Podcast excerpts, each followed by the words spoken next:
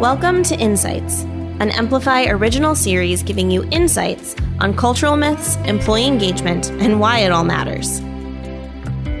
There's so much of a fight around attraction and retention and what does it take to really have satisfied and engaged employees. And within that, you have all of these subsidiary offerings that employers are trying, whether that is kombucha on tap or ping pong tables in the workplace or unlimited paid time off. Um, and within those offerings, some of them are really good. And I think that they are um, moving the needle. One of the ones that feels cringeworthy to me not because I think it's unimportant, but because I think it is, um, is being used by so many different people to validate their offering is what is employee wellness. Um, you'll see that all over the place. Uh, this is helping promote employee wellness, whether that is a gym membership or um, being able to wear jeans on Friday. Everybody wants a piece of that uh, wellness part of the pie. And I think it can be overused. Ah, yes, employee wellness. Kombucha, ping pong, gym memberships. We've all heard the benefits, right? That was Liesl Mertes, founder of Handle with Care HR Solutions and a workplace empathy consultant. As someone whose passion is getting to the root of what it means to create a work environment where employees thrive, Liesl is as familiar as anyone with employee wellness as a buzzword. She is driven to go deeper than surface level benefits. She's interested in understanding what wellness looks like when life gets hard. How do employers react when their employees need more than a relaxed dress code or free drinks? I think employee wellness at its best means employees thriving and flourishing in the work that they're doing. And that that really is a holistic picture of health. So I understand how people are using it a lot as it relates to specifically the work I'm doing, um, I'm looking to help managers respond better to employees in the midst of disruptive life events. And disruptive life events are there's moments in an employee's life journey um, that really do threaten their thriving and their wellness. That could be a divorce or a diagnosis of a loved one, um, returning to work postpartum or relocating. These moments where an employee is saying, I don't feel like I'm thriving. I feel like I'm really struggling right now. And giving managers the tools um, to really be supportive to help employees survive, stabilize, and then thrive in the aftermath of those challenges. So, in some ways, even though I think that wellness is um, really overused and under understood, part of what I'm doing does fit within um, kind of that wellness thriving rubric. No one can plan for disruptive life events. But managers and company leaders can plan for how they react when those situations arise. The problem is, most companies don't think that way and are ill equipped to display empathy in the moment.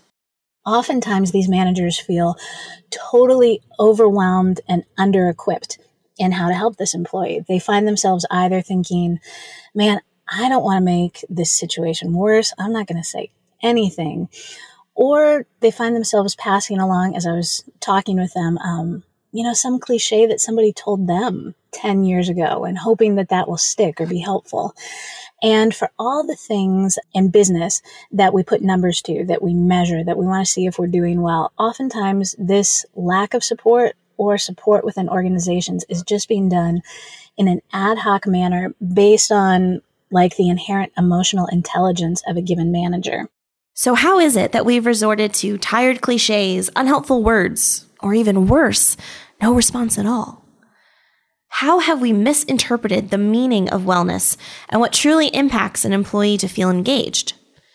As Santiago shares, the true desires of employees are straightforward. It all starts with authenticity and the display of leadership values in the moments when they're needed most.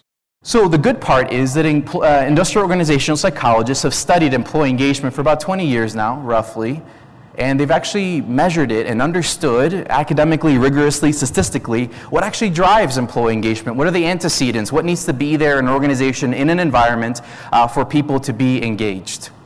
Things like, and by the way, you have uh, this list in the back of your personal action summary and definitions to each one of these drivers. So I won't define them for you.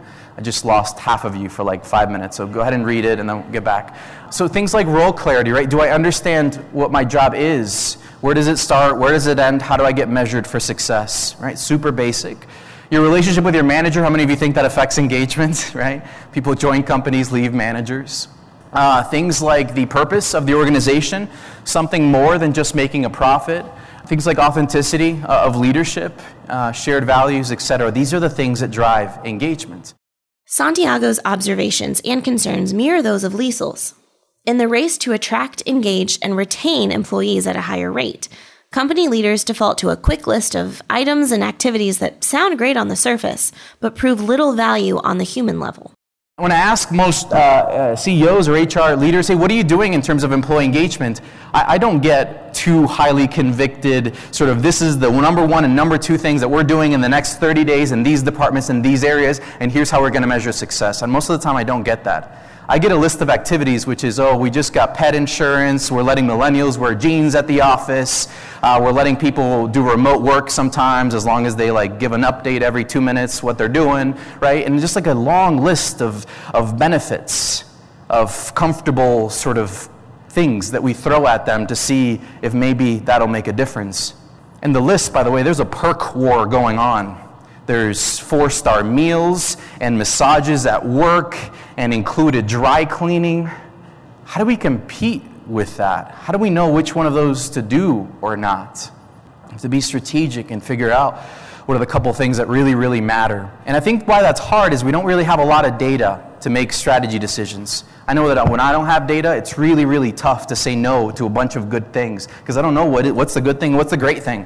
What if I'm saying no to a really, really good thing? To Liesl, these buzzwords and perks create a disconnect between who an employer says they are and what an employee truly experiences. It's a misunderstanding of wellness that can have damaging effects. Buzzwords don't help us get to the root of challenges that employees face. And buzzwords don't help when disruptive life events happen.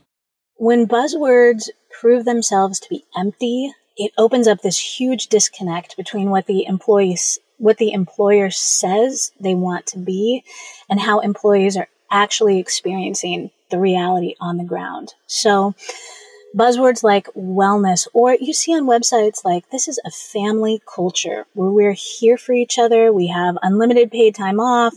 We have these quarterly team building sessions. We're, we're here for you. You come and work for us and you're part of our family. How that can feel really toxic is in, in my work, if someone is going through a disruptive life event, and disruptive life events, they compromise your ability to produce or to be present. It's just the reality of it. When something really hard is going on, when you have a child who is going through leukemia, like you're not going to produce in the way that you are. And if in the company's interactions with you, it's all about still making your numbers and your productivity. And, and granted, that's, that's the business of business. It's important. But when it's not couched in a realization of like, you're a real person going through something hard, let me like recognize that this is difficult. Let me make accommodations within our team. Like when you're not actually practicing that empathy, what the employee is experiencing is you only care about me as a revenue generating piece in the midst of this moment that's really hard. And then they can look at that website about the family culture or think about, you know, their quarterly team building meetings and they go, that doesn't mean anything to me. What it, you know, in the midst of my manager just riding me so hard to meet my numbers and never asking how I'm doing, you know, that's where it opens up this huge rift. Like in the story I shared where people say, I can't be a part of this anymore. So I, I think we have to be not wary of using buzzwords, but we really need to holistically look at them and say, are we actualizing what we say we are? And in areas where we're not, or we don't know if we are, um, we want to we want to investigate that. So, what does it mean to investigate? What should we be looking for in order to understand where we're falling short and what our employees really need? For Santiago, it all starts with leadership. Who are they talking to most often, and how does this misinform their interpretation of health of their employees? You'd think that, you know, top line executives would have some awareness of what's really going on. And it puzzled me why executives didn't figure this out, why, why we couldn't figure it out. And then I looked at our data, right? We've collected over 5 million points of employee feedback from almost 100,000 different people. And we looked at the data and we split it out by employees and executive leaders, the data on how engaged people are. And here's what we found employees, this is their Emplify score, their engagement score over here. Executive leaders, all the way to the right. And guess who the CEO talks to most of the time? Senior leadership. So you get a false sense that the business is doing well, right? How many of you believe that your CEO, or if you're, if you're not CEO, uh, doesn't know quite how bad it is in the organization? I see some heads nodding. And this is the case. Now, the scary part is when we flip this, we use the same logic, but we flip it. Who are the people? So, we all know that customer experience is everything, right? If we deliver great customer experiences and add tons of value, Customers come back to us again and again. They have word of mouth and it spreads, and we create a great brand, and that's what builds a really great company, right? So, customer experience. Who are the folks delivering the customer experience to the customer? The most disengaged people in the organization. And there it is. Instead of making assumptions of what our employees desire from an employer, it starts with having real conversations with our employees in the trenches. Do they feel supported in times of crisis? Do they know they can talk to their managers about what they're going through? For Liesl, it's as simple as asking questions and really listening to the answers.